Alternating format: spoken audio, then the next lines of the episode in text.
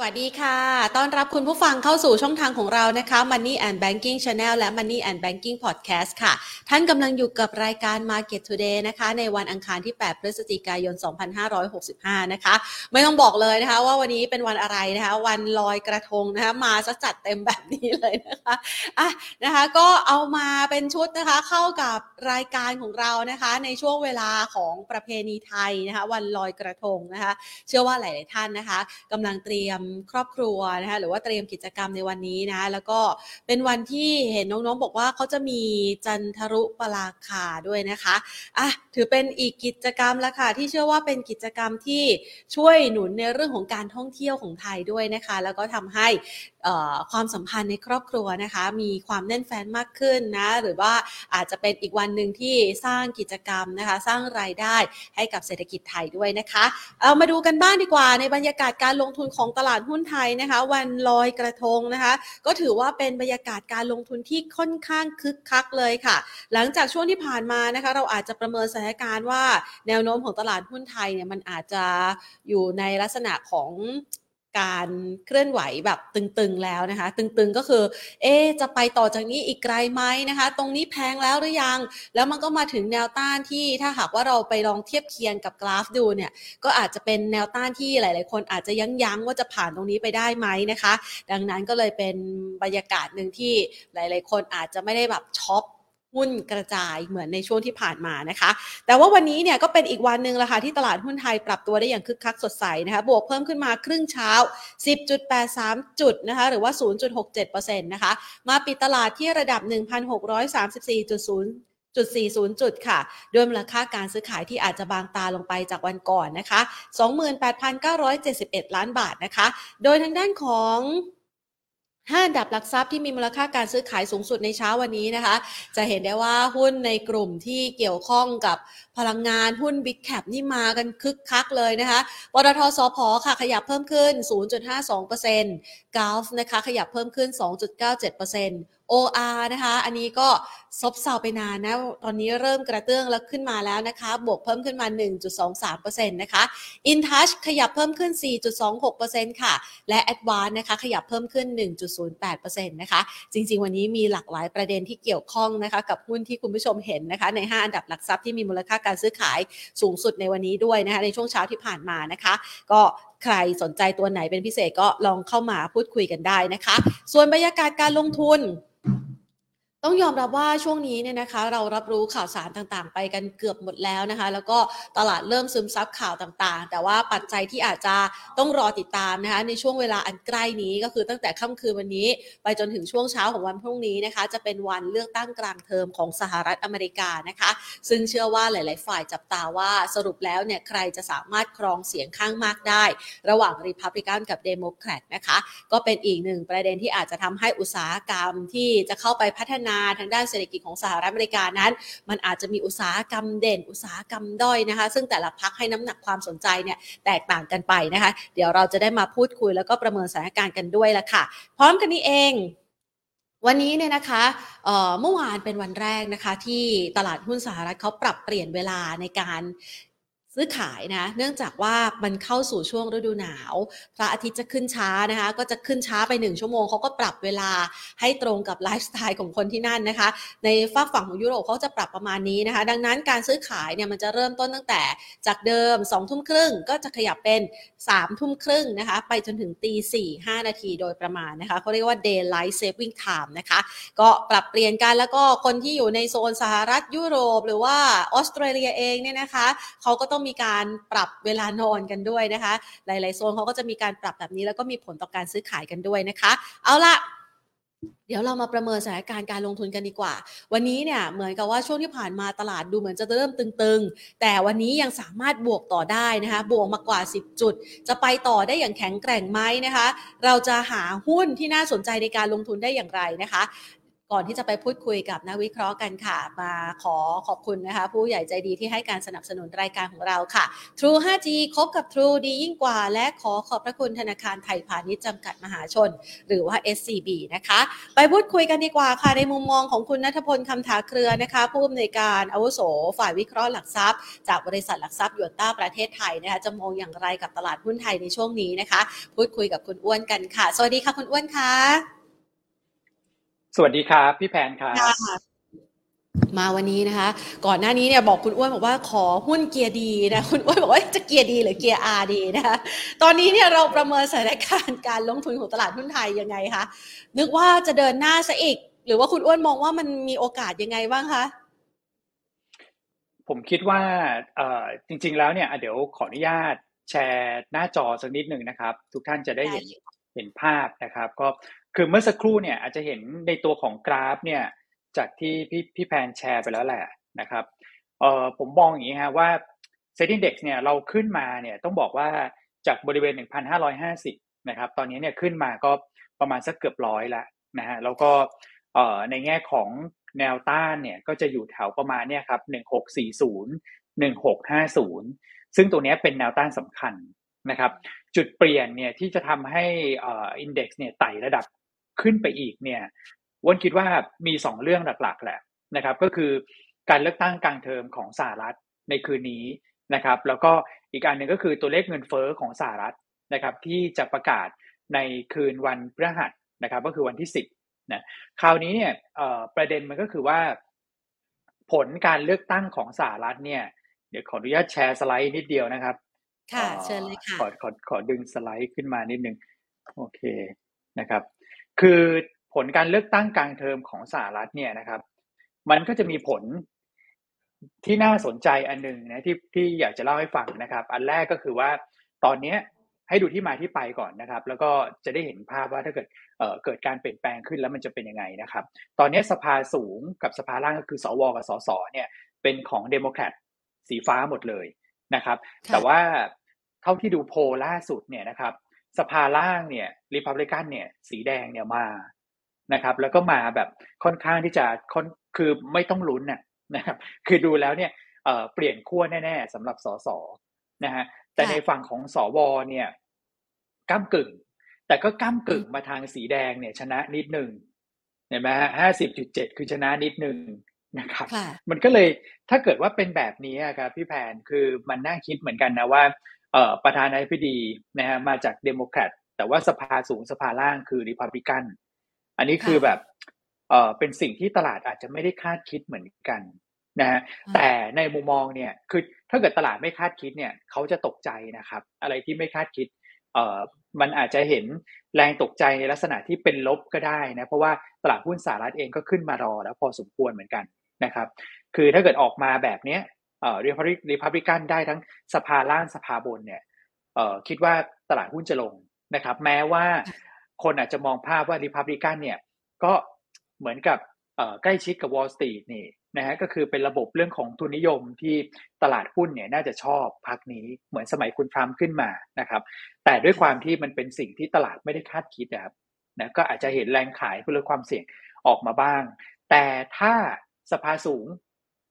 ยังเป็นแบบsplit แบบนี้แบบแบบที่เขาคาดการณ์กันตอนแรกนะก็คือสภาสูงเป็นของเดโมแครตเนี่ยอันนี้จะเป็น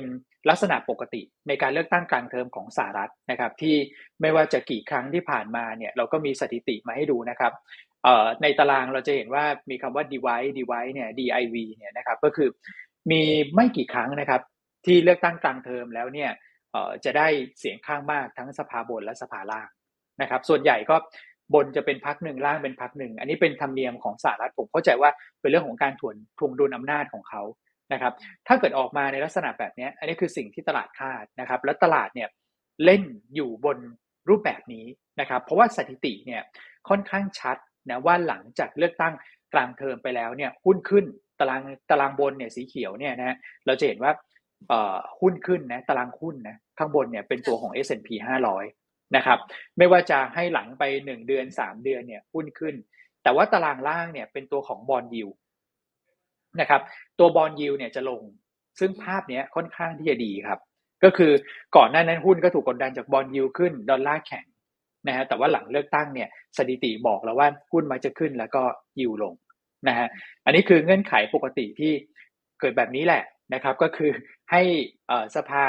สูงเป็นของพรรคหนึ่งสภาล่างเป็นของพรรคหนึ่ง ซึ่งถ้าเกิดว่าดูแบบนี้สภาล่างเนี่ยน่าจะเป็นของริพับลิกันแล้วก็สภาบนก็ลุ้นกันให้เป็นเดโมแครตแล้วกันนะฮะถ้าเกิดว่าไม่ใช่เนี่ยผมคิดว่าจะเห็นแบบการปรับพอร์ตกันแบบปวดหัวอยู่เหมือนกันนะอาจจะเห็นแรงแบบแรงขายออกมานะระยะสั้น ส่วนอีกอันหนึ่งนะครับก็คือตัวของเงินเฟ้อสหรัฐนะครับที่จะประกาศวันที่ 10 พฤศจิกายน อันนี้เป็นเงินเฟ้อเดือนตุลาประกาศวันที่ 10 พฤศจิกายนครับ ก็ตลาดเนี่ย คาดว่าจะลงมาอยู่ที่ประมาณสัก 8 ถึง 8.1 นะฮะเดือนก่อนหน้านั้นอยู่ที่ 8.2 ลงช้ามากเลยนะเงินเฟอ้อของอเมริกาเนี่ยนะครับไม่เหมือนของไทยนะของไทย 7.85 6.4 5.98 นะครับแป๊บเดียวเราต่ำ6แล้วแต่ของอเมริกาลงช้านะครับก็ลุ้นกันนะถ้าเกิดว่าเงินเฟอ้อของอเมริกาเนี่ยต่ำกว่าคาด ขอให้เขาต่ำกว่าคาดนะฮะเพราะว่าปีนี้ส่วนใหญ่ออกมาเนี่ยสูงกว่าคาด นะครับ ออกมาเนี่ยเก้าเดือนละมีมีต่ำกว่าคาดแค่ครั้งเดียว น่าจะเป็นช่วงประมาณสักเดือนกุมภามีนาเราๆนั้น นอกนั้นเนี่ยคือตลาดคาดแบบผิดหมดนะแล้วก็ออกมาแย่กว่าคาดก็คือตัวเลขสูงกว่าคาดหมดเลยนะครับ ถ้าตัวเลขต่ำกว่าคาดเนี่ยคุณว่าหุ้นขึ้นเลยนะ คือคือมันจะเป็นสิ่งที่ตลาดอาจจะคิดว่าเอ้ยก่อนหน้านั้นที่นักเศรษฐศาสตร์ในฝั่งของสหรัฐเนี่ย คาดการไม่เคยถูก แล้วก็คาดการต่ำเกินไปสำหรับเงินเฟ้อเนี่ย รอบนี้เขาคาดการถูกแล้วนะเงินเฟ้อออกมาดีกว่าคาดอย่างเงี้ยหุ้นจะขึ้นเยอะนะครับ ก็จะเป็นเงื่อนไขที่เออเราคุยกันเมื่อสักครู่ครับว่าถ้าจะไปต่อเนี่ยคืออย่างเมื่อกี้เราดูแนวต้านเนี่ยมันก็จะประมาณสัก 1640นะครับ1650นะถ้าเกิดว่าจะยืนตรงนั้นขึ้นไปเนี่ยแล้วก็ไปเล่นที่แบบ 1660 1670เนี่ยคือเงินเฟ้อของอเมริกา ที่จะประกาศวันพฤหัสเนี่ย ต้องออกมาต่ำกว่าคาด ยิ่งต่ำแปดยิ่งสวยนะครับ อันนั้นไปได้ แต่ถ้าเกิดเงินเฟ้อของอเมริกาออกมาแล้วแบบใกล้คาดเนี่ย คิดว่ากรอบแนวต้านแถวหนึ่งหกสี่ศูนย์หนึ่งหกห้าศูนย์เนี่ย ยังทำงานได้ดีนะครับ แล้วน่าจะระยะสั้นเนี่ย น่าจะอยู่แถวเนี้ยนะครับ แล้วอาจจะเห็นจังหวะของการแกว่งออกด้านข้างในกรอบกว้างหน่อยนะครับ ก็คือแนวรับเนี่ยประมาณสักพันหกร้อยสิบแนวต้านพันหกร้อยห้าสิบนะครับ ไปได้แค่นี้ฮะครับผม ในภาพนี้เนี่ยนะคะ ตัวเลข CPI นี่เราก็ลุ้นกันมานะคะทุกเดือนเลย ทั้งลุ้น CPI ทั้งลุ้น PCE ก็ยังไม่ต่ำลงสักทีนะคะ ถ้าหากว่าครั้งนี้เนี่ยเป็นไปตามที่คาดการเอาไว้แล้วเริ่มมีการหักหัวลง ก็น่าจะทำให้สินทรัพย์เสี่ยงทั่วโลกนี่ดูดีขึ้นด้วยนะคะคุณอ้วนคะทีนี้เราดูต่อเรื่องของการเลือกตั้งกลางเทอมของสหรัฐอเมริกานะคะถ้าหากว่าพรรคไหนมามันจะมีผลต่อแต่ละอุตสาหกรรมยังไงบ้างคะ แล้วมันจะคาบเกี่ยวเข้ามาเกี่ยวข้องกับอุตสาหกรรมบ้านเราด้วยไหมคะคุณอ้วน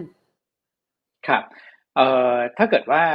เป็นอย่างเดโมแครตเนี่ยนะครับสิ่งที่คุณไบเดนเอ่อค่อนข้างให้ความสำคัญเนี่ยก็จะเป็นเรื่องของพวกพลังงานสะอาดนะครับเอ่อเรื่องของโรงไฟฟ้าที่เป็นแบบพลังงานหมุนเวียนเนี่ย renewable energy เนี่ยค่อนข้างชัด นะครับกับอีกการหนึ่งก็คือเขาก็ไปสกัดเหมือนกันนะพวกแบบอุตสาหกรรมยานะครับเพราะว่าก่อนหน้านั้นเนี่ยสิ่งที่คุณไบเดนทำตอนแรกเนี่ยก็คือประกาศชัดว่าสนับสนุนพวกพลังงานหมุนเวียนนะครับพลังงานสะอาด แล้วก็ธุรกิจยาที่เคยค้ากำไรเกินควรเนี่ยเขาเข้าไปกำกับนะฮะเพราะฉะนั้นเนี่ยถ้าเกิดว่าคุณไบเดนหมดพลังลงด้วยเงื่อนไขของสภาเนี่ยนะครับแล้วเป็นริพับลิกันขึ้นมานะครับสิ่งที่เคย ดูดีในช่วงนั้นก็จะหายไปนะครับก็คือพวกแบบโรงไฟฟ้าที่เป็นพลังงานหมุนเวียนเนี่ยอาจจะเห็นจังหวะของการแผ่วลงมาในฝั่งของสหรัฐนะครับ แล้วก็โรงไฟฟ้าหรือว่าธุรกิจพวกออยอะครับน้ำมันปิโตเคมอะไรอย่างเงี้ยนะครับ ที่ริพับลิกันค่อนข้างสนับสนุน แล้วก็เป็นฐานเสียงสำคัญของเขาเลยเนี่ยอย่างในเท็กซัสอะไรอย่างเงี้ยนะครับเขาก็จะฟื้นตัวกลับขึ้นมา ซึ่งก็ต้องบอกอย่างนี้ครับว่า ด้วยความที่โพลเนี่ยค่อนข้างชัดในรอบนี้ว่าสภาล่างน่าจะเป็นริพับลิกันเนี่ยหุ้นในฝั่งนั้นเนี่ยเขาก็เล่นกลุ่มพลังงานขึ้นมารอแล้วพอสมควรเหมือนกันนะครับกับอีกกลุ่มหนึ่งก็คงจะเป็นกลุ่มพวกยาและเวชภัณฑ์นะฮะที่น่าจะเห็นจังหวะการฟื้นตัวกลับขึ้นมาได้นะครับ เพราะว่าก่อนหน้านั้นก็อ่อนเปลี้ยเพลียแรงไปอยู่ช่วงหนึ่งนะครับ แล้วก็มาฟื้นนะในช่วงของสถานการณ์โควิดนะครับแล้วตอนนี้พอโควิดซาเขาก็กลับลงมาอีกแล้ว นะครับแต่ถ้าเกิดว่าพอรีพับลิกันได้เนี่ยผมคิดว่าหุ้นพวกยาและเวชภัณฑ์เนี่ยก็จะฟื้นตัวกลับขึ้นมา คราวนี้มาเชื่อมโยงที่บ้านเรานิดหนึ่งนะครับ ถ้าเป็นริพับลิกันขึ้นมาในส่วนของสภาล่างสภาบนเป็นเดโมแครตเรามองกัน scenario นี้นะเพราะว่ามีความเป็นไปได้มากที่สุดเนี่ยนะครับ ก็หุ้นพลังงานต้นน้ำเนี่ยถามว่ายังพอ trading ได้ไหมนะครับ ผมก็ได้แชร์กราฟอีกทีหนึ่งนะฮะคือถ้าเกิดว่า นะครับดูพลังงานต้นน้ำเนี่ยอ้าวไปดูปตทสอพอนะครับ ดูกราฟแบบนี้แล้วก็คงไม่กล้าจะซื้อสักเท่าไหร่นะเพราะว่าให้ดูเทียบกับราคาน้ำมันนี่คือลอยตรงนี้อ่าฮะน้ำมันไม่ new highสอพอนิวไฮขึ้นไปแล้วนะครับ โอ้โห อันนี้คือความคาดหวังที่ต้องบอกว่า มาถึงประเทศไทยเรียบร้อยแล้วนะสำหรับริพับลิกันเนี่ยนะกลุ่มพวกแบบเอ่อออยเพย์เนี่ยครับเอสโซอย่างเงี้ยโรงกันอะไรพวกนี้เขาก็ขึ้นมารอหมดแล้วนะครับ แต่ถ้าเกิดว่าจะเก่งนะวุ้นก็มองว่าโอเค บ้านปู อย่างเงี้ยยังเป็นตัวที่แบบอยู่ทางต่ำบ้านปูก็ได้เหมือนกันนะครับ เพราะว่าเออเขาก็ทำพวกแบบธุรกิจแก๊สนะครับ แก๊สธรรมชาติในสหรัฐแล้วก็ถ่านหินด้วยนะซึ่งจริงๆแล้วเนี่ยริพับลิกันก็ไม่ถึงกับสนับสนุนถ่านหินนะครับ แต่ว่าก็ไม่ได้ปิดกั้นเหมือนเหมือนตัวของเดโมแครต นะฮะบ้านปู่ก็เป็นหุ้นทางต่ำนะครับ แต่ว่าก็โดยธรรมชาติเขาก็จะต่ำแบบนี้นะครับ แต่ผมคิดว่าถ้าเรเบริกันมาอาจจะมีสีสันให้เก่งกำไรขึ้นไปสักประมาณ 13.5 13.8 อย่างเงี้ยเป็นไปได้นะครับ อันนี้ก็เป็นกลุ่มพลังงานต้นน้ำนะหรือว่าจะเป็นกลุ่มพวกแบบปิโตเคม อาจจะต้องเลี่ยงไปพวกปิโตเคมอย่างเงี้ยได้เหมือนกันก็จะเป็นแบบ PTTGC นะที่เป็นหุ้นทางต่ำที่ น่าจะเห็นการฟื้นตัวขึ้นมาได้หรือแม้แต่ปูนใหญ่อย่างเงี้ยเป็นต้นนะครับ ซึ่งปิโตเคมีเนี่ยอาจจะไปพิจารณาประกอบกับเรื่องของโอกาสในการกระตุ้นเศรษฐกิจของทางการจีนด้วยนะครับ หรือแม้แต่เรื่องของการเปิดประเทศนะครับ ซึ่งทางการจีนก็คงผมว่าณตอนนี้เขาคงยังไม่รู้นะว่าขั้นตอนการเปิดประเทศเป็นยังไงแต่ว่าในฝั่งของสหรัฐเนี่ยเอ่อโบรก broker house หลาย ๆ ที่เนี่ยนะครับล่าสุดน่าจะเห็นของ Goldman Sachs มั้งฮะที่ทำเป็นแบบ stage ออกมาเลยนะครับ ว่าถ้าเกิดจีนเปิดประเทศตรงนี้นะ index จะไปอยู่ตรงไหนอะไรอย่างเงี้ยนะครับเขาก็ทำเป็นเหมือนแบบ simulation ขึ้นมานะเป็นแบบจำลองนะครับทางการจีนก็บอกว่าฉันยังไม่เปิดฉันยังไม่เปิดเธอรู้ดีกว่าฉันได้ยังไงนะครับแต่ฝั่งฝั่งนู้นเนี่ยเหมือนแบบเอออยากจะให้หุ้นจีนขึ้นนะมั้งฮะเพราะว่าหุ้นจีนนี่ลงมาเยอะจริง ๆ นะครับ ก็เลย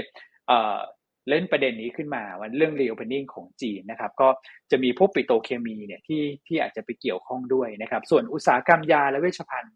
บ้านเราเนี่ยไม่ไม่ค่อยมีเท่าไหร่ครับ ไม่ไม่ค่อยมีแบบตัวที่จะเป็นตรงๆที่ไปเกี่ยวข้องอะไรกับเขาเท่าไหร่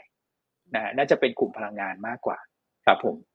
ค่ะ ถ้าเรามองเนี่ยนะคะ จากประเด็นต่างๆ เหล่านี้เราปลดไปทีละล็อกเนาะทางด้านของการเลือกตั้งกลางเทอมผ่านไปแล้วนะคะเรื่องของเงินเฟ้อผ่านไปแล้ว มาถึงเรื่องจีน จีนเนี่ยนะคะ เชื่อว่าหลายๆคนเนี่ยคาดหวังโดยเฉพาะอย่างยิ่งเรื่องของการท่องเที่ยวของไทยนะคะคุณอ้วนเองมองยังไงบ้างคะ ระหว่างข่าวลือที่บอกว่าอยากจะให้จีนเปิด หรือทำเป็น scenario แล้วก็แล้วแต่นะคะแต่จีนเขาก็ยังเดินหน้าในเรื่องของ zero โควิดเมื่อไหร่เราจะเห็นจีนเขาผ่อนคลายในเรื่องนี้เราประเมินสถานการณ์นี้เอาไว้ด้วยไหมคะ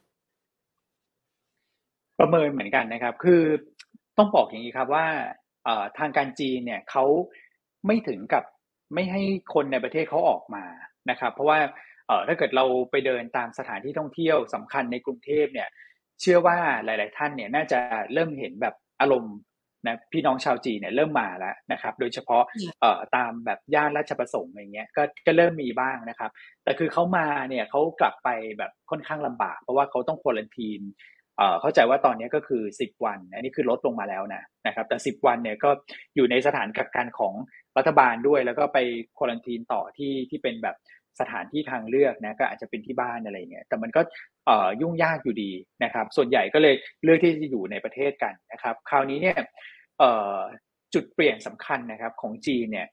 คิดว่าไม่ได้อยู่ที่เรื่องของโควิดอย่างเดียวนะครับ คือโควิดเนี่ยทั่วทั่วโลกเนี่ยก็ทราบกันดีนะครับ ว่าตอนนี้ ออเป็นหรือยังก็ไม่รู้นะหรือว่าเป็นไปแล้วหายไปแล้วเพราะว่าอาการไม่ได้รุนแรงเหมือนช่วงแรกนะครับ อันนี้คือคนในประเทศจีนเนี่ยเขาก็เขาก็มองแบบนั้นนะคือเขาก็ไม่ได้กลัวเรื่องของโควิดที่เอ่อจะมีผลกระทบรุนแรงแล้วนะครับ แต่ว่า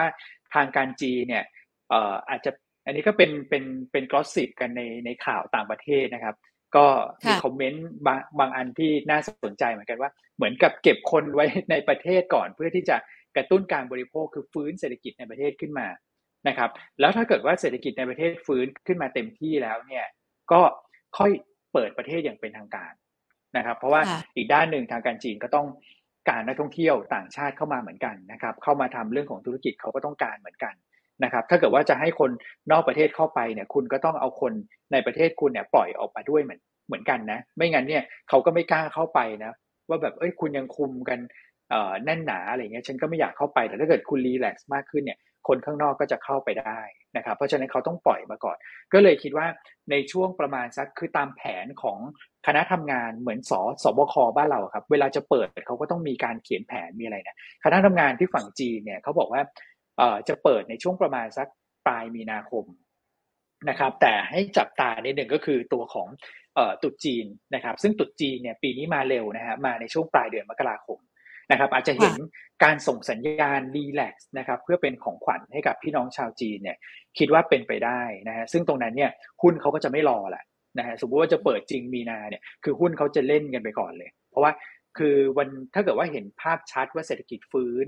นะครับเศรษฐกิจจีนฟื้นเนี่ยวันคิดว่าปกติเท่าที่ดูแพทเทิร์นนะพวกข้อมูลภาคการบริโภคไม่ว่าจะเป็นค้าปลีก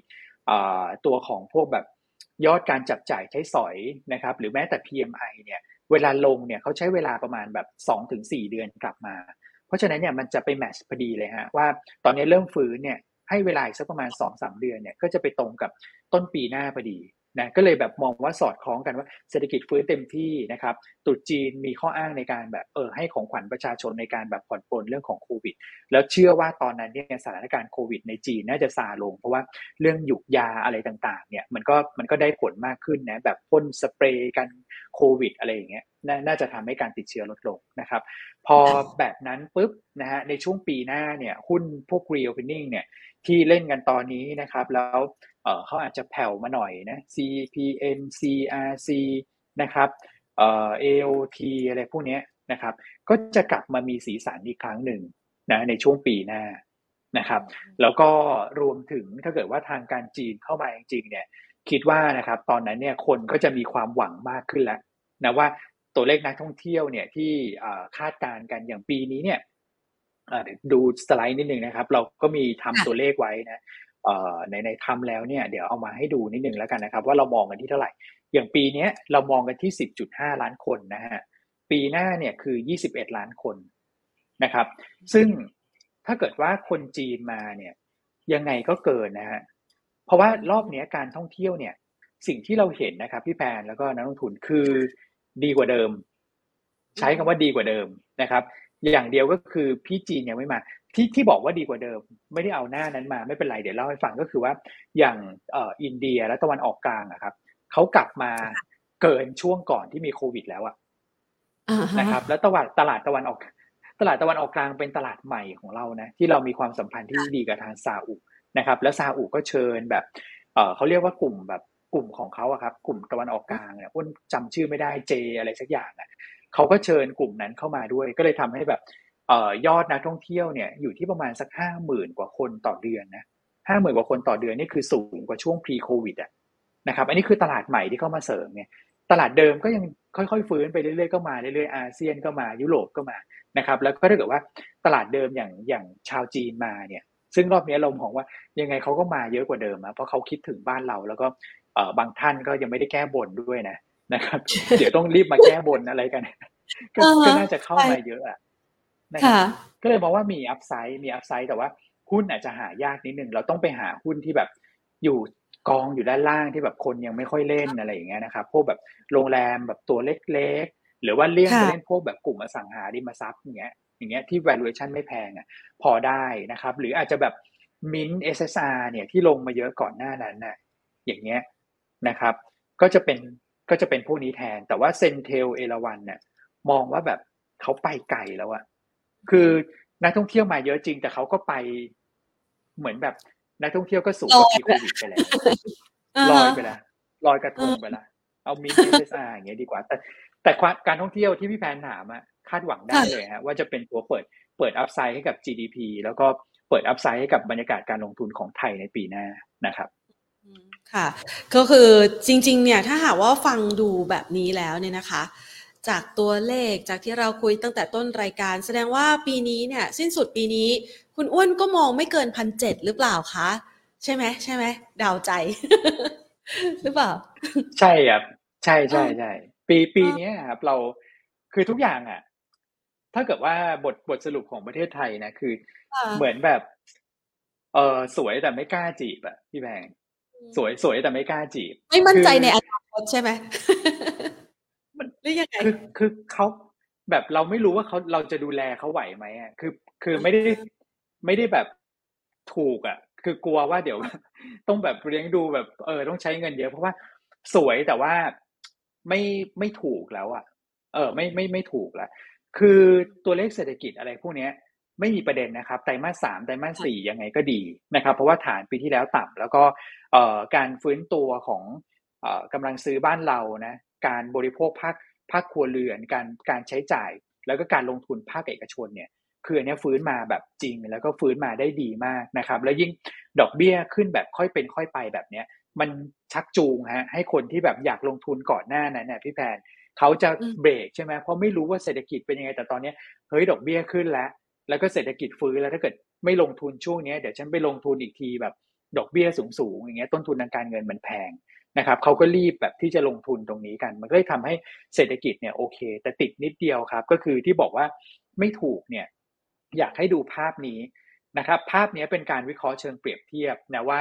อย่างเส้นสีส้มเนี่ยเอา SET50 นะครับที่เขียนเซ็ตเนี่ยจริงๆ คือ SET50 นะเทียบกับตัวของ MSCI Asia ex Japan เราไม่เอาญี่ปุ่น นะเพราะว่าญี่ปุ่นเนี่ยก็คือใหญ่เกินไปที่เราจะเอามาเทียบนะครับ แล้วเขาก็มีความปั่นป่วนเกี่ยวกับเรื่องของนโยบายการเงินในการที่ดูแลค่าเงินเยนของเขาก็ตัดออกไป ปรากฏว่าถ้าเกิดอินเด็กซ์ตัวนี้มันขึ้นนะดูสีส้มอย่างเดียวก็ได้นะครับ ถ้าเกิดว่าเออมันเป็นอัตราส่วนนะอัตราส่วนของดัชนีเนี่ยถ้าเกิดมันขึ้นเนี่ยด้วยความที่เราเอา Set 50 อยู่ข้างบน เอา MSCI อยู่ข้างล่าง ถ้าขึ้นเนี่ยแสดงว่า Set 50 เนี่ย outperform MSCI นะครับ ซึ่งก่อนหน้านั้นเนี่ยจะบอกว่ามันเป็นเหตุผลเลยนะ ว่าทำไมเขาลงกันแล้วหุ้นไทยไม่ลงอย่างปีนี้หุ้นไทยลงอยู่2%นะครับ MSCI Asia ex Japan ลงอยู่ประมาณสัก 20%เอ้ยทำไมเขาลงกันแล้วเราไม่ลง เพราะว่าเรามีความถูกไงฮะเรายังไม่ฟื้น แต่ตอนนี้ความถูกของเราเนี่ยมันไม่ได้เปรียบแล้วอะเมื่อเทียบกับอดีต Index Ratio เนี่ยขึ้นมาอยู่ที่ 2.25 เท่าเนี่ยมันมันมันใกล้กับจุดสูงสุดในอดีตแล้ว นั่นแปลว่าหลังจากเนี้ย คนจะไม่มองแล้วว่าเฮ้ยซื้อไทยเออเพราะว่าไทยยังไม่ขึ้นฝรั่งเขาจะไม่มองภาพอย่างนั้นแหละเขาก็จะมองว่าเออถ้าเกิดว่า global recession นะเศรษฐกิจโลกถดถอยไทยจะโดนกระทบยังไง คือเราจะไปเชื่อมกับเรื่องของอพฤติกรรมการลงทุนในตลาดหุ้นทั่วโลกมากขึ้นนะครับ ความถูกไม่ได้เป็นเกาะกำบังเราแล้วนะครับ ถ้าเกิดว่าเขาบอกว่าเขาต้องลดน้ำหนักการลงทุนทั่วโลกเขาก็จะลดเราไปพร้อมกัน เพราะว่าน้ำหนักของเราเนี่ยมันก็ขึ้นมาเท่ากับ ในตลาดโลกเรียบร้อยแล้วก่อนหน้านั้นเนี่ยน้ำหนักเราน้อยน้อยเกินไปไงคือน้อยเกินไปเนี่ยตอนที่เขาขายตลาดอื่นก็ไม่ต้องขายไทยหรอกเพราะว่าไทยยังน้อยอยู่ แต่ตอนนี้มันขึ้นมาแบบอยู่ในระดับสมดุลแล้ว ก็เลยมองว่าอัพไซด์เนี่ยหนึ่งหกเก้าศูนย์เนี่ยอยู่แค่นั้นแหละ คือทุกอย่างดีนะ แต่ว่าการลงทุนเนี่ยลงทุนได้นะฮะแต่ต้องเลือกมากขึ้น แล้วก็ต้องติดตามข่าวสารมากขึ้น เพราะว่าตลาดที่อยู่ในโซนบนนะครับ เวลาเขาขาย เขาก็ขายกันทุกราคาเหมือนกันนะแม้ว่าตอนนี้เราจะรู้สึกว่าเออเขาซื้อไปเรื่อยๆเลยนะซื้อตั้งแต่หนึ่งห้าหกศูนย์มาตอนนี้หนึ่งหกสามศูนย์แล้วไม่ยอมลงสักทีนะครับ แต่อย่าให้ลงนะบทจะขายเขาก็เอาเรื่อง เพราะว่าตลาดอยู่ในโซนที่ไม่ได้ถูก แล้วเนี่ย PE ของเราอะฮะ PE เราก็อยู่ในระดับประมาณสักสิบสี่ถึงสิบห้าเท่าคำถามก็คือ โอ้ยถ้าเกิดว่าพี่แพนนะจะซื้อแบบพวกตัวของ S S F อะที่ลงทุนในต่างประเทศได้อะหรือนักลงทุนที่มองจะซื้อ S S F อะ แล้วแบบต้องถือสิบปีถูกไหมฮะ คือถ้าเกิดถือสิบปีเอาจริงๆนะ คือซื้อแบบพวกจีนหรือว่าหุ้นยุโรปหรือแม้แต่แบบในฝั่งของอเมริกา ยังรู้สึกว่าแบบ เอออีกสิบปียังจะได้เนาะใช่แล้วแบบมันมันข้ามอย่างยุโรปแบบมันข้ามไปแล้วไง มันข้ามเรื่องของ recession เออ แล้วแบบเราได้ของถูกกว่า กว่าของบ้านเราอะนะครับ ก็เลยบอกว่า valuation ก็ไม่ถูกในเชิงของการเปรียบเทียบก็ก็ไม่ได้ถูกเราก็เลยมองเป้าปีนี้แค่หนึ่งหกเก้าศูนย์นะครับแล้วก็ปีหน้าเนี่ยเรามองแค่หนึ่งเจ็ดสองศูนย์นะครับคือดูขยับไม่เยอะนะปีหน้าเรามองแค่หนึ่งเจ็ดสองศูนย์เพราะว่าภาพปีหน้ามันจะเป็นอย่างนี้ครับเออครึ่งปีแรกเนี่ยเศรษฐกิจโลกจะถดถอยนะฮะเพราะว่าเรื่องของภาคแรงงานของสหรัฐจะแย่นะครับ เรื่องของการบริโภคในฝั่งยุโรปเนี่ยมันจะมันจะชะลอตัวไปเยอะ นะครับจากฐานปีนี้ที่สูงนะครับแล้วก็ปีหน้าเนี่ยเขายังโดนเรื่องของเงินเฟ้อเรื่องของราคาพลังงานเนี่ยกัดกร่อนเขาอยู่นะครับมันก็เลยทำให้การบริโภคในฝั่งยุโรปชะลอถึงขั้น recessionนะครับแต่ว่าบ้านเราครึ่งปีแรกอาจจะยังโอเค คือ outperform แบบนี้แหละเพราะเรามีเลือกตั้งนะฮะแต่ครึ่งปีหลังอะนะครับมันจะกลับด้านกันคือครึ่งปีแรกอะเศรษฐกิจโลกแย่ของเรายังยืน เราก็ยัง outperform แต่พอครึ่งปีหลังอะเศรษฐกิจโลกเขาฟื้นเนี่ยเราอาจจะกลับมา underperform วุ้นมองแบบนั้นนะนะครับ ก็เลยมองดัชนีปีหน้าเนี่ยอาจจะขยับจากปีนี้ไม่ได้เยอะนะครับ ถามว่าลงทุนง่ายไหมคือลงทุนอาจจะไม่ได้ยากเท่าปีนี้เพราะว่าความผันผวนน้อยกว่า แต่อัพไซด์เนี่ยเราหวังเยอะไม่ได้ครับ ก็คงแบบคล้าย ๆ แบบนี้ครับก็คือเน้นแบบลงทุนแบบเล่นล่อไป ค่อย ๆ หมุนหุ้นไปเรื่อยๆ ครับผม ค่ะ มองอัพไซด์ไม่เยอะ และดาวไซด์ล่ะคะ เราจะมีโอกาสผันผวนเหมือนในช่วงที่ผ่านมาไหม เพราะว่าพอมันเริ่มอยู่ในระดับที่ใกล้แพงนะ บางคนก็บอกฟังแบบนี้เดี๋ยวขายทำกำไรออกมาก่อนดีกว่านะคะเรามองดาวไซด์เอาไว้อยู่สักประมาณไหนคะดาวไซด์ด้านล่างเนี่ยเราเรามีทำตัวเลขไว้เหมือนกันนะครับ ในเชิงของออปัจจัยพื้นฐานนะครับ แต่อย่าเพิ่งตกใจนะครับ เพราะอันนี้เป็นภาพภาพทั้งปีหน้านะภาพทั้งปีหน้า ค่ะ ไม่ใช่ ไม่ใช่ว่า เออวันเร็วนี้อ่าคือต้องบอกว่าจุดต่ำสุดอะที่ลงไปหนึ่งห้าห้าศูนย์หนึ่งห้าหกศูนย์อันนั้นไม่ได้เห็นละสำหรับช่วงที่เหลือของปีนี้นะครับ ไม่ได้เห็นแน่นอนนะฮะจุดต่ำสุดในปีนี้เราก็มองอยู่แถวประมาณสักเนี่ยแหละครับพันหกบวกลบ ส่วนปีหน้าเนี่ยเราก็มองอยู่ในกรอบประมาณสักพันสี่ร้อยี่สิบถึงพันห้าร้อยจุดนะครับ แต่หนึ่งเจ็ดสองศูนย์เนี่ย อันนี้คือเป้าดัชนีนะ ประเด็นก็คืออะพี่แพนถามว่าดาวไซด์อยู่ตรงไหน ก็บอกไปแล้วหนึ่งสี่สองศูนย์กับพันห้านะครับ ทางเทคนิคก็มีแนวรับสำคัญตรงนั้น แต่อัพไซด์ก็มีนะค่ะไม่ใช่ไม่มีนะนะครับอัพไซด์เนี่ยจะไปพันแปดเนี่ย คือช่วงไหนครับ ก็คือช่วงที่เรามีการเลือกตั้งอ๋อเมษาพฤษภาใช่ถ้ายังเป็นกำหนดการเดิมนะนะครับ แต่ โดยโดยธรรมเนียมของการเมืองไทยนะครับเอ่ออ้นไม่เชื่อว่าเขาจะอยู่ครบเทอมยี่สามีนาและเลือกเจ็ดพฤษภานะครับเอ่อน่าจะมีการยุบสภาเพื่อเลือกตั้งก่อน อันนี้คือปกติเลยฮะ ปกติของการเมืองไทยที่มีรัฐบาลอยู่ครบเทอมเนี่ยน้อยมากๆนะครับ ก็อาจจะดึง election rally ขึ้นมาได้เร็วขึ้นนะครับ ซึ่งถ้าถามว่าหุ้นเป็นยังไงในช่วงที่มีการเลือกตั้งอะอยากให้ดูภาพนี้เหมือนกัน นะครับว่าในช่วงที่มีการเลือกตั้งเนี่ยหุ้นมักจะปรับตัวเพิ่มขึ้นนะครับ คือถ้าเกิดสมมติอะเราเซตวันที่ 7 พฤษภาเป็นวันเลือกตั้งนะครับสองสัปดาห์ก่อน 7 พฤษภาครับหุ้นจะขึ้น 2%แล้วก็ 2 สัปดาห์หลัง 7 พฤษภาหุ้นก็จะขึ้น 2%แปลว่าในช่วงนั้นเนี่ยหุ้นจะขึ้นประมาณสัก 4%นะครับ4%เนี่ยเยอะนะสำหรับตลาดหุ้นไทยเนี่ยก็เลยมองว่าถ้าเกิด 4%มันก็ตกประมาณสัก เกือบ80จุดนะครับนะครับ ก็เป็นที่มาว่าทำไม1720แล้วเราเปิด upside ไปที่พันแปดนะครับ แต่หุ้นก็จะขึ้นอยู่ในช่วงเดือนที่มีการเลือกตั้งนะเราถึงว่าเรียกเป็น election rally แล้วหลังจากนั้นเนี่ยนะครับเสน่ห์ของเราตรงนี้ก็จะหมดไปแล้วปีหน้าต้องบอกอย่างนี้ครับว่าเอ่อวนไปดูนะ คือเขาก็มีการทำแบบ record ไว้ว่ามีประเทศไหนที่มีการเลือกตั้งบ้างในปีหน้าเนี่ยปรากฏว่ามีประเทศไทยที่เด่นสุด นะครับ นอกนั้นก็จะเป็นในแอฟริกาใต้ เราก็ไม่ค่อยรู้จักตลาดก็ไม่ค่อยได้ active กันตลาดหุ้นเนี่ยนะครับ แล้วก็ช่วงปลายปีจะมียูเครนเออใช่มียูเครนที่เลือกตั้งแต่ว่าของเราเนี่ยเลือกก่อนนะครับ เพราะฉะนั้นถ้าเกิดพูดถึงเรื่องของ election rally เนี่ยประเทศไทยปีหน้าเนี่ยจะเด่นมาก flow ปีนี้ชอบเรื่องการเลือกตั้งมากเลย เราเห็นว่าพอมีการเลือกตั้งเนี่ยสีสันนะครับ แล้วก็ตลาดหุ้นที่มีการเลือกตั้งก็จะ outperform อยู่ช่วงหนึ่งนะครับ แล้วปีหน้าเนี่ยมันไม่ค่อยมีคนมาแย่ง scene ไง อย่างปีนี้มีมีเปลี่ยนรัฐบาลหลายหลายประเทศ แต่ปีหน้าไม่ค่อยมี เพราะฉะนั้นช่วงนั้นเนี่ยจะเป็นช่วงที่แบบเชื่อว่าสนุกของตลาดหุ้นไทย แต่จะเป็นแบบช่วงสั้นนะครับ สนุกได้แป๊บเดียว แล้วหลังจากนั้นก็กลับเข้าสู่จุดสมดุลก็เลยเป็นที่มาว่า เรามองกรอบประมาณอย่างเงี้ยครับ ข้างบนพันแปดไปได้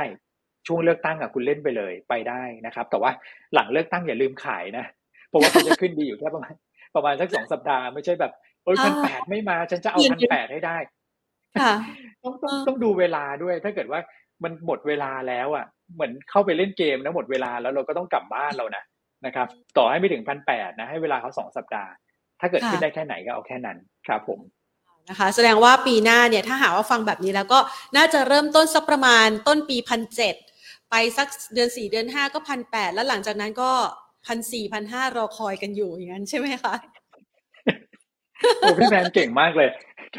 คือคือทำเป็นแบบเออลดแมพให้นักลงทุน ใช่เลยฮะ เรามองแบบนั้นน่ะครับผมค่ะ คุณผู้ชมจะได้เห็นภาพชัดนะ จะได้รู้จังหวะว่า เอ้ย ตอนนี้ซื้อตอนนี้ขายยังไงดีนะคะ ทีนี้มาถึงจังหวะนี้แล้วนะคะ จังหวะที่เรารอคอยทั้งเรื่องของการเลือกตั้งกลางเทอมของสหรัฐ รอทั้งตัวเลข CPI นะคะ ที่จะมาผลักดันให้ตลาดหุ้นไทยเนี่ยขึ้นไปได้อีกสัก 10 20 หรือ 30 จุดเนี่ยนะคะ จังหวะนี้คุณอ้วนแนะนำนักลงทุนในการที่จะจัดพอร์ตการลงทุนยังไงดีคะ เอ่อช่วงนี้ครับหนึ่งก็คือเราเน้นหุ้นที่ผลประกอบการไตรมาสสามสวยไว้ก่อนนะครับ อันนี้คืออ่าเป็นเป็นกลุ่มหุ้นนะเพราะว่าอันนี้เป็นภาพระยะสั้นนะครับ อันที่สองก็คือเป็นหุ้นที่เคยที่แบบแย่มาในช่วงก่อนหน้านั้นเนี่ยนะครับ เราเริ่มมองแล้วเป็นวอสลิตเราอาจจะยังไม่ลุยนะในทันที เพราะว่าเอ่องบอาจจะไม่สวยไงนะครับ แต่ที่เป็นวอสลิตก็คือให้รอฮะรอคืองบออกปุ๊บนักทุนเข้าไปซื้อได้เลย นะเพราะว่าหุ้นพวกนี้ที่งบไม่ดีอย่างเช่นลงไฟฟ้ายกตัวอย่างนะนะครับเขาถูกกระทบจากเรื่องของต้นทุนแก๊สที่ขึ้น แต่ตอนนี้แก๊สลงมาแล้ว ซึ่งแก๊สที่ลงเนี่ยมันจะเป็นผลบวกในช่วงไตรมาสสี่เนี่ยผลประกอบการพวกนี้มันจะฟื้นตัวชัดเจนนะครับ กับอีกด้านหนึ่งก็คือ คนที่เคยดีมาก่อนหน้านี้นะครับ แล้วผลประกอบการแบบ ออกมาตามคาดนะหุ้นขึ้นมารอแล้ว อันนี้ก็ต้องระมัดระวังแรง sell on fact ด้วยเหมือนกัน อย่างพวกกลุ่ม reopening นะครับที่หุ้นลอยอยู่ข้างบน หรือว่ากลุ่มพวกพลังงานต้นน้ำเนี่ยปตท.สผ.ลงกลั่นอย่างเงี้ยพองบเขาออกเนี่ยคุณก็ขายหมุนออกมาก่อนนะครับเพราะว่าช่วงไตรมาสสี่เนี่ยอาจจะไม่ได้ดีแล้วเมื่อเทียบกับช่วงไตรมาสสามนะครับมันจะเล่นกลับด้านกันนะเท่าที่นึกออกเนี่ยก็คือพวกพลังงานต้นน้ำเนี่ยขายหมุนนะครับพวกโรงไฟฟ้าปิโตเคมี หรือแม้แต่ finance เนี่ยผมเชื่อว่าจะมี buy on fact เป็นลักษณะของการซื้อหมุนเข้าไป แต่ตอนนี้นักลงทุน watch list ไว้ก่อน watch list ไว้ก่อนนะครับแล้วก็น้ำหนักการลงทุนในหุ้นเนี่ยด้วยความที่ตลาดหุ้นไทยเนี่ยไม่ได้ถูกไม่ได้แพง เราอยู่ในโซนกลางๆ PE 14-16 เท่าเนี่ยเป็นค่าเฉลี่ย 10 ปีย้อนหลัง ค่าเฉลี่ยเราอยู่ประมาณสัก 16 เท่า นะครับ PE ขอโทษทีตอนนี้เราอยู่ประมาณสัก 15 16 เท่านะปีหน้า 15 ปีนี้ 16 เท่าเนี่ยพูดว่ามันอยู่ในโซนกลางๆ ถ้าเกิดอยู่ในโซนกลางๆเนี่ยเราจัดแบบ moderate พอร์ตฮะพอร์ตที่รับความเสี่ยงได้ระดับกลางนะครับก็คือหุ้นไม่ควรเกินแบบ 50-60%พอละนะครับที่เหลือเราก็โยกไปพวกแบบตราสารหนี้ซึ่งตราสารหนี้น่าสนใจนะพี่แพนจริง ๆนะครับ คือตราสารหนี้เนี่ยพี่แพนอาจจะลงทุนแล้วแบบเอ้ยทำไมฉันขาดทุนจากตราสารหนี้ในช่วงที่ผ่านมา นะครับ เพราะว่าเออตราสารนี้ขาดทุนได้ด้วยหรออะไรอย่างเงี้ยนะครับ มันเป็นแบบปรากฏการณ์ที่ทำให้นักลงทุนเข้าใจเรื่องของเอ่อการเคลื่อนไหวของบอลยูนะครับแล้วก็การเคลื่อนไหวของราคาตราสารหนี้ในระยะสั้นนะที่บอกว่าเอ่อความเสี่ยงน้อยเนี่ยก็คือเอ่อมันเป็นการถือครองตราสารจนถึงครบกำหนด คุณก็จะได้ผลตอบแทนตามอัตราดอกเบี้ยที่กำหนดไว้หน้าตั๋วแหละ แต่ระหว่างทางมันจะมีอย่างเงี้ยครับความสัมพันธ์ระหว่างยิวกับราคาที่อาจจะทำให้เราขาดทุนชั่วคราว แต่เนี่ยคือโอกาส นะครับ เพราะว่าสิ่งที่มันเกิดขึ้นเนี่ยปีนี้คืออะไรนะคือเรื่องรัสเซียยูเครนทำให้ราคาสินค้าขึ้นก็คือเงินเฟ้อถูกไหมครับ พอเงินเฟ้อขึ้นดอกเบี้ยขึ้น พอดอกเบี้ยขึ้นเนี่ย คนก็ก็คือดอกเบี้ยของอเมริกาขึ้นเร็วสุด และแรงที่สุดอย่างเงี้ยครับคนก็วิ่งเข้าหาดอลลาร์มันก็ทำให้ดอลลาร์แข็ง แต่ตอนนี้เราเริ่มเห็นจุดเปลี่ยนแล้ว แล้วอย่างที่เรียนถ้าเกิดว่าเงินเฟ้อของอเมริกาเนี่ยเดือนตุลาถ้าไม่ต่ำกว่า 8 เดือนพฤศจิกาก็ต่ำกว่า8ฮะเพราะเราไปดูฐานมาแล้วว่าปีที่แล้วเนี่ยเขาขึ้นในช่วงเดือนพฤศจิกาค่อนข้างเยอะนะครับพุ้นก็เลยมองว่าสุดท้ายเนี่ยไอ้พวกเนี้ยนะครับเงินเฟ้อบอลยิวดอลลาร์เนี่ยสามตัวนี้จะพีคนะครับพอสามตัวนี้พีคเนี่ยยิวลงเนี่ยตราสารนี้จะขึ้นนะครับเพราะฉะนั้นเนี่ยเลยบอกว่าหุ้นเนี่ยเอาแค่เนี้ยห้าสิบเปอร์เซ็นพอคุณไปเอาตราสารหนี้ ราะตราสารหนี้อย่างในอเมริกาเนี่ย ตอนนี้บอลยิวสิบปีอยู่ประมาณสักสี่เปอร์เซ็นแถมอาจจะได้เรื่องของไอ้นี่ด้วยครับ ก็คือ capital gain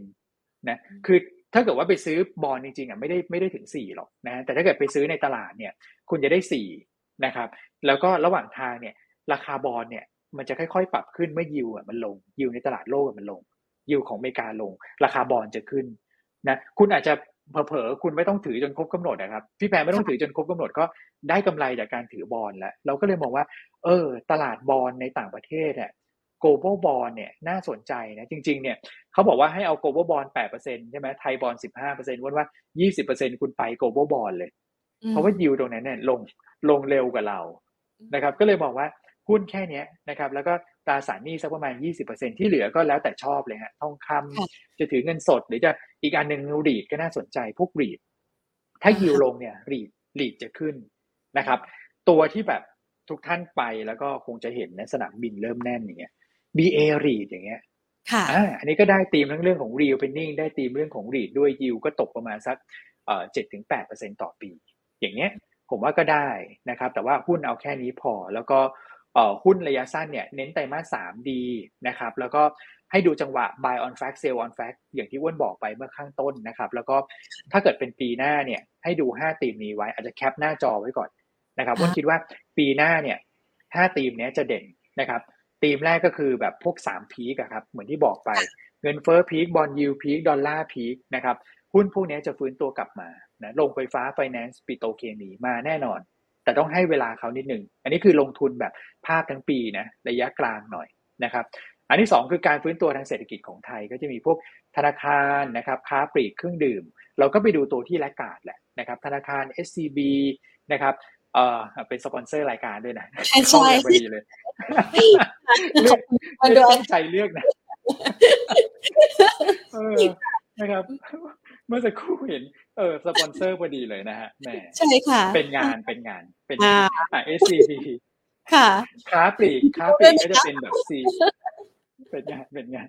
ค้าปลีกก็จะเป็น CPO ครับพี่แบน CPO นะแล้วก็อาหารเครื่องดื่มก็อาจจะแบบไปดูพวกหุ้นร้านอาหารที่ยังขึ้นน้อยๆอย่างเอ็มอย่างเงี้ยเป็นต้น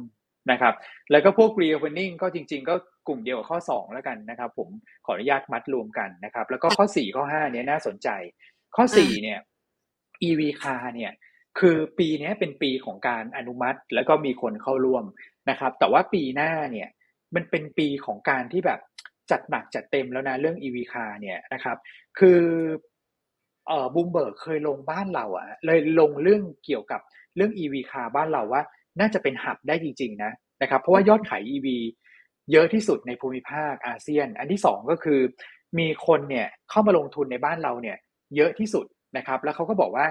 จีนนะครับมาลงทุนนอกประเทศเนี่ยประเทศไทยเป็นอันดับที่สองนะของเขาเกี่ยวกับเรื่องของ EV car ก็เลยมองว่าปีหน้าครับ อะไรที่เกี่ยวข้องกับ EV car จะกลับมาบูมอีกรอบนะฮะถามว่า เอ้ยแล้วผลิต EV แล้วใครจะซื้อ คือในบ้านเราอะมันก็จะมีภาพของการเปลี่ยนเหมือนกัน เพราะว่าบ้านเรามีมาตรการสนับสนุน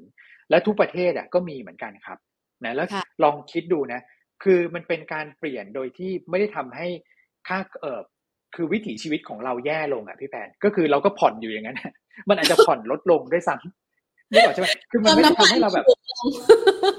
เออเติมน้ำมันถูกลงด้วย แล้วก็ผ่อนถูกลง เพราะว่าราคามันอาจจะต่ำกว่าของเดิมของเราจากมาตรการสนับสนุนของรัฐบาลทั่วโลกนะครับ ก็เลยมองว่า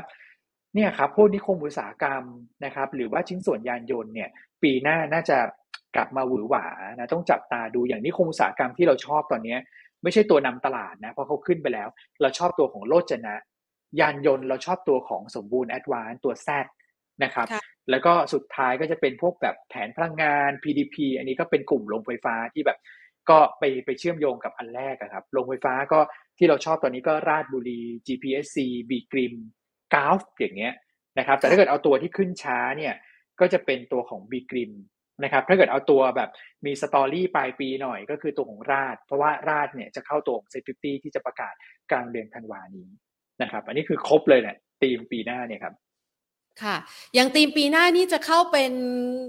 ตามหัวข้อพี่แพนไหมหุ้นเกียร์ดีได้ได้ได้ไหมได้ครับได้ครับ เป็นหุ้นเกียร์ดีได้เลยฮะ ค่ะ แล้วมันยังมีตัวอื่นๆ อีกไหมคะ ที่ช่วงจังหวะแบบนี้นะคะ ที่อาจจะไม่ได้อยู่ตามธีมนี้ แต่ยังสามารถที่จะเกียร์ดีคือสามารถเดินหน้าได้ในช่วงจังหวะนี้ยังพอเหลืออีกไหมคะ คือคือสไตล์ผมเนี่ยนะครับ ก็จะเป็นแบบหุ้นไซส์กลางไซส์เล็กเอ่อไซส์กลางไซส์เล็กนะครับ คือคือคือเอ่ออ้วนชอบหุ้นที่แบบคนก็อาจจะมองเห็นแล้วก็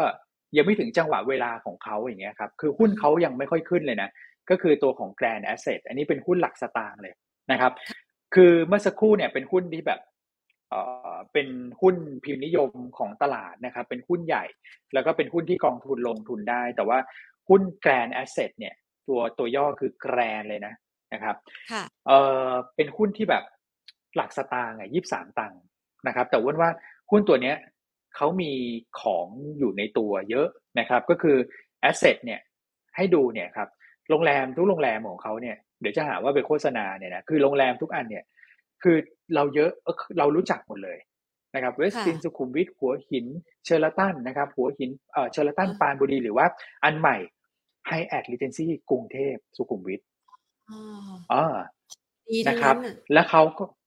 เออ คือเรารู้จักเขาทั้งนั้น แต่ว่าตอนเนี้ย โอเค ผลประกอบการเขาขาดทุนนะครับ เพราะอะไรเพราะว่าช่วงที่ผ่านมาเขาไปสร้างไอ้ตัวนี้ครับ ตัวปัญหานะครับ คือไปสร้างเนี่ยสามพันห้าร้อยล้านนะครับ แล้วก็กู้นี้ยืมสินมาสร้าง เพราะตอนนั้นก็ใครจะไปคิดว่ามีโควิดใช่ไหมครับพอมีโควิด เนี่ยมันก็ทำให้พอสร้างเสร็จแล้วเนี่ยก็มีแต่ค่าเสื่อมเข้ามารายได้ไม่เข้านะครับเขาก็เลยไปออกหุ้นกู้แปลงสภาพ ซึ่งออกมาก็มาปู้ยี่ปู้ยำหุ้นเขานะเพราะว่าแปลงสภาพมาก็มาขายทิ้งในกระดาน แต่ว่าล่าสุดนะครับ เขาเลิกออกตัวนั้นแหละนะเพราะว่าเขาไปออกหุ้นกู้ตัวหนึ่งสามพันห้าร้อยล้าน และเป็นหุ้นกู้ที่ให้สิทธิ์เขาอะในการเรียกหุ้นตัวนั้นกลับมา เรียกหุ้นกู้ตัวนั้นกลับมานะครับ อายุสั้นแค่สองปีนะปีเก้าเดือนนะครับ แล้วก็มีสิทธิ์ callable bond เป็นเป็นเป็นแบบสิทธิ์ให้กับผู้ออกในการเรียกหุ้นกู้กลับมา แสดงว่าเขามั่นใจนะว่าอุตสาหกรรมฟื้นแล้ว cash flow เขาดีแล้วนะครับ แล้วก็เขามีตัวของคอนโด High Heritage ทองหล่อที่รอโอนกันอยู่ในช่วงไตรมาสสี่ว่าเลยคิดว่าฐานะทางการเงินของเขาในช่วงไตรมาสสี่ดีขึ้นนะครับ พอดีขึ้นเนี่ยคนก็จะไม่มีความคิดที่ว่าเอ๊ะตกลงแล้วจะเจ๊งไม่เจ๊งคือ ดูฐานะทางการเงินเนี่ยดูเหมือนว่าน่าเป็นห่วงแต่แบบดูของที่เขามีอะครับ อันนี้คือของที่แบบขายก็ได้เงินนะขายก็ได้แคสโฟเข้ามาไฮเฮลิเท e ทองหล่อพี่แพนอยากให้ไปดูคอนโดนี้เอ้ยน่าอยู่มากๆนะครับ ก็เลยมองว่า Grande Asset ที่ trade แบบ 0.5 เท่า book เนี่ย จับตาไว้นะครับ อาจจะรองงบไตรมาสสามออกก่อนก็ได้ ซึ่งอาจจะขาดทุนอยู่นิดนึงนะครับไตรมาสสามเนี่ยงบจะออกมาวันนี้ ผมเชื่อว่าหลังจากงบไตรมาสสองไตรมาสสามออกเนี่ยหุ้นจะขึ้นหุ้นจะไม่ลง แม้ว่างบจะขาดทุน เพราะว่าไตรมาสสี่เขากำไรแน่นอนนะครับ แต่นี่เหมาะกับคนที่รับความเสี่ยงได้สูงนะนะครับ ถ้าเกิดว่ารับความเสี่ยงได้น้อยเนี่ย ไปตัวอื่นนะครับ เพราะว่าตัวนี้ขยับช่องหนึ่งนี่ก็คือประมาณแบบ สี่หรือห้าเปอร์เซ็นแล้วอะนะครับคือขยับช่องหนึ่งคือรวย ขยับอีกช่องหนึ่งไปข้างล่างคือก็คือเกียร์อาเลย เออครับผม อ่านะคะคุณผู้ชมจะได้จับตามองนะคะ ถ้าหากว่ามันเป็นไปตามสตอรี่ที่คุณอ้วนเล่าไว้นะคะแล้วคุณผู้ชมไปศึกษาเพิ่มเติมนะคะเผื่อจะได้เป็นโอกาสนะ เพราะว่าเป็นหุ้นตัวเล็กที่เชื่อว่าหลาย ๆ คนที่เป็นสไตล์เก่งกำไร หรือว่าอยากจะมองหาหุ้นสไตล์นี้เนี่ยก็สามารถที่จะเข้าไปซื้อได้นะคะ คุณอ้วนค่ะ งั้นใช่ครับขอสอบถามคำถามจากคุณผู้ชมเพิ่มเติมสักหน่อยแล้วกันนะคะ เมื่อสักครู่นี้เนี่ยเราคุยกันเกี่ยวกับเรื่องของจีนนะคะ คุณผู้ชมก็เลยสอบถามเข้ามาอย่างทางด้านของ BPP กับเนอเนี่ยมันเข้าข่ายที่จะได้รับประโยชน์จากจีนไหมคะอ่าจริงๆสองตัวนี้ได้นะครับ เพราะว่า BPP เนี่ยเขาลงไฟฟ้าเขาอยู่ที่จีนเลยนะครับ แล้วก็เออเนอเนี่ยก็คือ ขายพวกยางล้อครับยางล้อรถยนต์ที่ส่งไปแล้วก็ไปผลิตยางกันที่ที่จีนเหมือนกันนะครับเขาก็มีตลาดอยู่ที่นู่น อันนี้ได้ได้ได้ประโยชน์เลยนะครับ แต่ว่าผมเข้าใจว่าเนอเนี่ยในแง่ของ performance ในช่วงไตรมาสสามอาจจะยังไม่ได้สวยมากนะครับ ก็รอดูงบไตรมาสสามออกไปก่อนแล้วกันนะครับ คือข้อดีเนี่ย เราเริ่มเห็นว่าทางการจีนเนี่ยในการฟื้นเศรษฐกิจของเขาเนี่ยเขาก็เอาอุตสาหกรรมยานยนต์เนี่ยมาเป็นตัวช่วยเหมือนกันนะครับ ก็คือให้แบบคล้ายๆบ้านเราเลยสิทธิประโยชน์สำหรับคนที่ซื้อแบบพวก EV car อย่างเงี้ยครับนะก็จะได้ส่วนลดได้อะไรพวกนี้เพื่อกระตุ้นเรื่องของ EV car ในบ้านเขาด้วยนะครับ แล้วก็เป็นการกระตุ้นเศรษฐกิจไปในตัวนะครับ ก็เลยทำให้NER เนี่ยได้ประโยชน์โดยตรง แต่อาจจะรองบ Q3 ออกนิดเดียว แล้วก็ค่อยไปสะสมนะครับ ส่วนบ้านปูพาวเวอร์เนี่ย คืออันนี้ได้เลยนะครับ เพราะว่าผลประกอบการไตรมาสสามเนี่ยนักวิเคราะห์เราคาดว่าน่าจะออกมาสวยด้วยนะ น่าจะโตผมถ้าเกิดผมจำไม่ผิดเนี่ย น่าจะโตทั้ง Q ทั้ง year เลยนะฮะสำหรับตัวของบ้านปูพาวเวอร์นะดูตัวนี้ดูน่าสนใจสำหรับการการ trade รับงบ แล้วก็รับเรื่องของจีนมากกว่านะเมื่อเทียบกับ NER นะครับผม อืมนะคะ ก็ให้คุณผู้ชมนะคะ สอบคุณผู้ชมสอบถามเข้ามานะคะ แล้วก็มีความคิดเห็นเนี่ยที่สนใจนะคะ เกี่ยวกับเรื่องราวที่เราคุยกันนะคะ วันนี้นี่ต้องขอบคุณคุณอ้วนมากเลยนะคะ ที่แบบโอ้โหจัดข้อมูลแบบชั้นกะทิเลยอะมาคั้นๆเลยนะคะ ให้เห็นไทม์ไลน์ของตลาดหุ้นไทยด้วยนะคะ แล้วก็ประเด็นที่จะเข้ามาช่วยผลักดันตลาดหุ้นไทยต่อจากนี้ หลาย ๆ คนกังวลใจว่าเอ้ย ตลาดมันตึงหรือยังจะหาอะไรเข้ามาลงทุนกันดีนะคะ ก็จะได้จับจังหวะกันได้ถูกมากยิ่งขึ้นนะคะ วันนี้ขอบคุณคุณอ้วนมากนะคะ ยินดีครับพี่แพน ขอบคุณครับ สวัสดีครับนะคะคุณอ้วนนะคะ คุณนัทพลทำถาเครือนะคะผู้อำนวยการอาวุโสฝ่ายวิเคราะห์หลักทรัพย์จากทางด้านของบริษัทหลักทรัพย์หยดต้าประเทศไทยนะคะ บอกว่าคุณผู้ชมห้ามพลาดเลยนะคลิปนี้นะคะ เพราะว่าคลิปนี้นี่คุณอ้วนจัดแน่นจริงๆนะจัดเต็มเลย เพราะว่าคือบอกคุณอ้วนไปว่าอยากจะได้หุ้นเกียร์ดีทำไมอะเพราะว่า ตลาดหุ้นไทยมันมาถึงจุดนี้แล้วเชื่อว่าหลาย ๆ ท่านก็กังวลใจนะเอ้ยจะไปต่อหรือไม่ไปต่อนะคะซึ่งถ้าหากว่าดูจาก valuation ที่คุณอ้วนให้ไว้นะคะก็ดูเหมือนลังเลใจเหมือนกันแหละที่จะไปต่อหรือไม่ไปต่อ แต่ว่าถ้าเราได้ list ที่เป็นตัว what list เอาไว้นะคะ คุณผู้ชมก็จะได้รู้ว่าเออมีตัวไหนยังไงนะคะ ที่จะได้ไปศึกษาแล้วมันมีจังหวะของการปรับตัวลดลงมา จะได้มีการเข้าไปช็อปเลือกได้ถูกตัวกันนะคะ โดยเฉพาะอย่างยิ่งหุ้นที่อยู่ในฐานต่ำนะคะ แนะนำนะคะ คือเวลาที่เราเห็นกราฟราคาหุ้น คุณผู้ชม เชื่อว่าคุณผู้ชมจะแยกออกนะคะว่า หุ้นตัวไหนราคามันอยู่ในโซนสูง โซนสูงก็คือเขาซื้อกันไปหมดแล้วไล่ราคาแล้วทำไฮใหม่แล้วนะคะ หุ้นแบบนั้นเราจะไปตามต่อก็ไม่ได้กำไรกำไรกันนะคะ ก็อาจจะรอดูตัวหุ้นที่อาจจะย่อๆลงมาบ้างนะคะเพื่อเลือกแล้วก็เอาเข้าพอร์ตของเรากันนะคะ ทีนี้ฝากคุณผู้ชมค่ะ ในช่วงของวันพฤหัสบดีนี้เนี่ยนะคะเเราจะเริ่มเตรียมการในการจัดงานมหกรรมการเงินมันนี่เอ็กซ์โปนะคะ ซึ่งเราจะไปจัดการที่เชียงใหม่นะคะ ในวันศุกร์เสาร์และอาทิตย์ ก็คือ 11 12 13 พฤศจิกายนนะเจ้า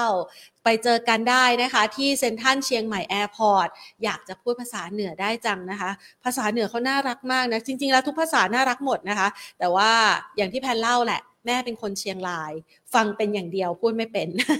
อะมานะคะ มาร่วมใช้โปรโมชั่นส่งท้ายปีกันใครยังไม่ได้รีไฟแนนซ์สำคัญมากเลยนะ ใครยังไม่รีไฟแนนซ์ก่อนดอกเบี้ยจะขึ้นไปมากกว่านี้นะคะ มารีไฟแนนซ์บ้านกันนะคะ ใครที่อยากจะกู้เงินนะคะ หาสภาพคล่องทำธุรกิจท่องเที่ยวกำลังฟื้นแล้วนะคะ นักท่องเที่ยวกำลังมานะคะ จะทำธุรกิจอะไร คิดแผนธุรกิจออกไหมคิดไม่ออกอยากจะมีที่ปรึกษามาในงานนี้ค่ะ มาขอสินเชื่อนะคะทำธุรกิจกันเขามีทีมที่ปรึกษาให้ ใครบอกว่าทำธุรกิจในประเทศไทยไม่พอนะคะอยากจะไปทำธุรกิจต่างประเทศนะะก็มาปรึกษาภายในงานกันได้นะคะ ไม่เพียงเท่านี้ใครที่บอกว่า เออเงินเยอะเงินเยอะเงินเยอะเงินเย็นนะคะ อยากจะฝากเงินดอกเบี้ยสูงๆนะคะ เอาไว้ให้เย็นเย็นใจแล้วก็แบบเวลาไปดู 6 เดือนทีหนึ่ง12 เดือนทีหนึ่งแล้วมันมีดอกเบี้ยเข้าปึ้ง โอ้ยแหมรู้สึกดีนะคะ ก็ต้องไปที่งานนี้นะคะ เงินฝาก Step Up ดอกเบี้ยสูง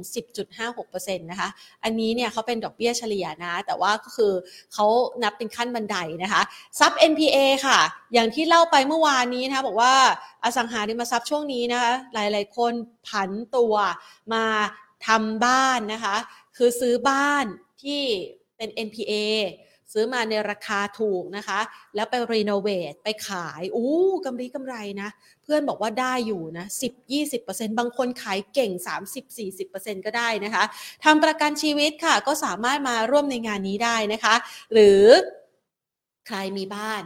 มีรถอยากจะเอามาใช้เป็นสภาพคล่องนะคะ ก็แวะเวียนกันมาที่งานมหกรรมการเงินมันนี่เอ็กซ์โปเชียงใหม่ในครั้งนี้นะคะ และไม่เพียงเท่านี้เอาใจพี่น้องทั่วประเทศเลยนะคะสำหรับแฟนๆ รายการของเรา Market Today แล้วก็แฟนๆ ของ Money Expo นะคะ ก็สามารถมาร่วมฟังงานสัมมนาที่น่าสนใจได้นะคะ เป็นงานสัมมนาออนไลน์หุ้นสุด hot ทิ้งทวน 2022 ปันผลเด่น capital gain โตนะคะ คือได้ทั้งปันผลซื้อแล้วได้ปันผลด้วย ซื้อแล้วได้กำไรด้วยนะคะ มันยังเหลือไหมนะคะ แล้วเราก็มาอัปเดตปัจจัยเสี่ยงปัจจัยเสริมนะคะ ก่อนจะหมดปีนี้กันค่ะ แล้วเดี๋ยวพี่มงคลนะคะเขาจัดตัว list หุ้นเอาไว้นะคะ เพื่อที่จะให้คุณผู้ชมนะคะ ได้ไปจัดพอร์ตการลงทุนกันคุยกับคุณหญิงวิมลวันเศรษฐถาวรนะคะ ก็เดี๋ยวรอชมกันวันที่ 11 พฤศจิกายนเวลาบ่าย 2 เป็นต้นไปรับรองเลยถ้าระบบไม่ล่มนะคะ คือคนดูเข้ามาเยอะไง ไม่ใช่อินเทอร์เน็ตไม่ดีนะนะคะ ถ้าระบบไม่ล่มนะคะ คุณผู้ชมได้ติดตามเรากันแน่นอนนะคะ ทักทายหลาย ๆ ท่านนะคะที่เข้ามา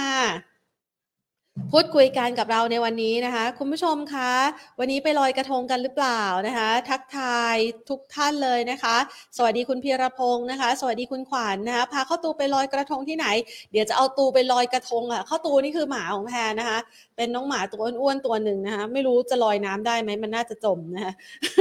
คุณเอสนะคะ บ้านปูนี่ คุณอ้วนก็พูดไว้ตั้งแต่ต้นคลิปเลยนะคะ ทักทายคุณ number two นะคะ คุณปรีชาคุณลูกเกดนะคะสวัสดีค่ะคุณลูกเกดคะ